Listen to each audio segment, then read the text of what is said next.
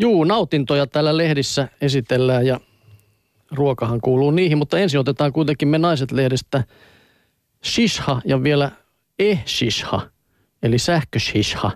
Nyt se on sanottu jo näin monta kertaa. Anteeksi, no, niin. mitä? Se on tämmöinen sähköinen vesipiippu. Ja tässä henkilö, joka on tätä kokeillut, niin sai tällaisia kommentteja, kun kulki työpaikan käytävällä pössyttelemässä, että miksi imet tussia, mikä täällä haisee, mm, mansikkaa ja sitten vielä uh, näytät seksyltä. Viilein kansankerros on kuulemma nyt ihan täpinöissään näistä esishoista ja Lontoossa niitä myydään päivittäin tuhansia. Sähkötupakkaa muistuttavasta pötkylästä pöllähtävä savu on oikeasti maustettua vesihöyryä eikä sisällä terveydelle haitallisia aineita kuten nikotiinia tai tervaa. Mutta eipä siinä ole mitään sellaistakaan, mikä tuntuisi jossakin. Vaikka imisi posket lomolla, niin eipä tutise huppuun. Tuntuu vähän samalta kuin lapsena, jolloin leikittiin, että kynät olivat savukkeita. Vaikka tupakointivalistus olisikin muuten purrut, mielikuva polttamisesta viileänä ja seksikkään näköisenä puuhana elää. Jossain kai. Eikä näin höpsön tuotteen pointtia saati suosiota voi selittää mitenkään muuten. Ja kerrotaan vielä, että tuon mansikanmaun lisäksi niin löytyy sitten omena, rypäle, persikka ja mustikka. Mutta oliko tuossa nyt mitään ideaa? Ei. No ei, Sähköpiippu. Jos, niin, ja lääkärit onko tämä joku, niin kuin, tuhotkaa terveytenne, olkaa Ei sillä varmaan pysty niin kuin tupakasta kaittaa vierottamaan, jos sieltä ei mitään aineita tule. Että se on, jos on vaan tämä imurefleksi, mihin on koukussa, niin sitten se auttaa ehkä siihen. Kaiken maailman humputuksia, sanon minä. No, Komppaa. Mm, komppaat. Joo. Mutta mä tiedän semmoisenkin asian, Jussi, että sä rakastat meksikolaista keittiötä. Ikivanha ruokakulttuuri Kyllä, mutta en, on... en sitä ruokaa kyllä. Mutta... ne keittiöt on kyllä kivoja. Mikä niissä on kiva? Joo.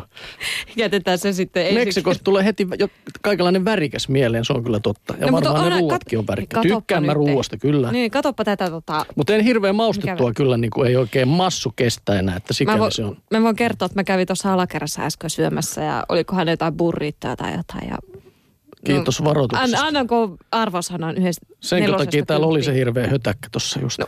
Varmaan siitä. Niin paljon Okei. muuten hötäköi, että tänne shoutboxiin arvoisa kuulija kommentti, että Vuolteenaho käytte kaksi tuntia etuajassa. Ei muista nimeä ja kelloaikakin on täysin pielessä. Herää kysymys, mitä on tapahtunut? Kävin alakerrassa syömässä. No niin, No, mutta, mutta tästä Meksikon keittiöstä puheen ollen, niin se on rentoa, rehevää ja yhdessä syötävää. Saamme kiittää Meksikon alkuperäisasukkaita maijoja ja atsteekkeja monista upeista ruoka-aineista. Suklaa, vanilja, maissi, avokado, papaja ja joidenkin mukaan myös chili ovat kotoisin intiaanien asuttamilta alueilta. Myöhemmin espanjalaiset ja portugalilaiset valoittivat maan ja toivat mukanaan riisin, vehnän, lihan ja monet mausteet. Ruokakulttuurissa alkuperäisasukkaiden ja valloittajien vuorovaikutus kantoi kaunista hedelmää. Syntyi meksikolainen ruoka, joka ei ehkä ole maailman hienostuneita, mutta sitäkin vivahteikkaampaa ja maukkaampaa. Aitoa meksikolaista ruokaa ei muuten pidä sekoittaa Tex-Mexiin, joka on teksasilaisen muunnos meksikolaisesta ruoasta. Kukapa nyt chililaatuja laskemaan, sanoo meksikolainen pikkumaisuutta arvostellessaan. Osuva vertaus, sillä maan chililaatujen määrää ei kukaan pysty laskemaan. Joka tapauksessa niitä on satoja. Tunnetuimpia lienevät pirullisen tuliset habanerot, savustetut chipotlet ja teräväaromiset jalapeenot. Ruoat eivät kuitenkaan välttämättä ole suuta polttavia. Meksikolaisilla on taito säädellä chilien käyttöä. Esimerkiksi kansallisruoksi nimetty mole poblano Paksu tummanruskea kastike sisältää kyllä reilusti erilaisia chilejä, mutta polte vaimenee hienosti muun muassa kuivatuilla hedelmillä ja suklaalla. Myös guacamole on nerokas meksikolainen keksintö. Avokadon lempeys taittaa hienosti sipulin, tomaatin ja limetin hapokkuuden ja chilin terävyyden. Meksikolainen tortilla eli maissirieska on ikivanhaa perusruokaa, joka toimii lautasena, lusikkana ja lisukkeena miltei kaikille atarioilla. Takot eli runsaasti täytetyt voileivän vastineet, kastikkeesta tarjottavat enchiladat ja paketeiksi taitellut burritot ovat kaikki tortellan muunnoksia. Näppärät meksikolaisemännät ovat kehittäneet myös tortillasta tukevan tähdenruuan chiku, chilaquilesin, jossa suikaloidut ja öljyssä paistetut tortillat tarjotaan maukkaassa, molessa tai salsassa runsaalla cheddar-juustolla kuorrutettuna. Itse asiassa, vaikka mä tuossa vähän arvostelin tota alakerran meksikolaista tai mitä liian tex niin nyt alkoi vähän tehdä mieli tätä. Kyllä mä jala, jalapenoista tykkään, jalapenoista joo, mutta niin kuin sanoin tuossa aiemmin, niin ei oikein vatsa kestä enää tuommoista. Ja tuli siitä mieleen, että vaikka sinä sanottiin, että meksikolaiset osaavat annostella tätä chiliään, ehkä nyt sitten, mutta muistan, että aikoinaan kun luin niin kuin Meksikon vallankumouksia joilta ajoilta kirjoja, milloin siellä Meksikossa oli keski elinikä oli alle 30 vuotta ja yleisin kuolinsyy oli vatsasyöpä, niin tota... Herää kysymys, mitä siellä että, annosteltiin. Niin, mm. kyllä se aika tuhtia kamaa kuitenkin vatsalle on. Mm. Sitten otetaan vielä tämmöisenä oikein yllätysvetona sitten grillausvinkkejä. Ja sitten vielä ei mistään munakoisoista sun muista, vaan ihan lihasta.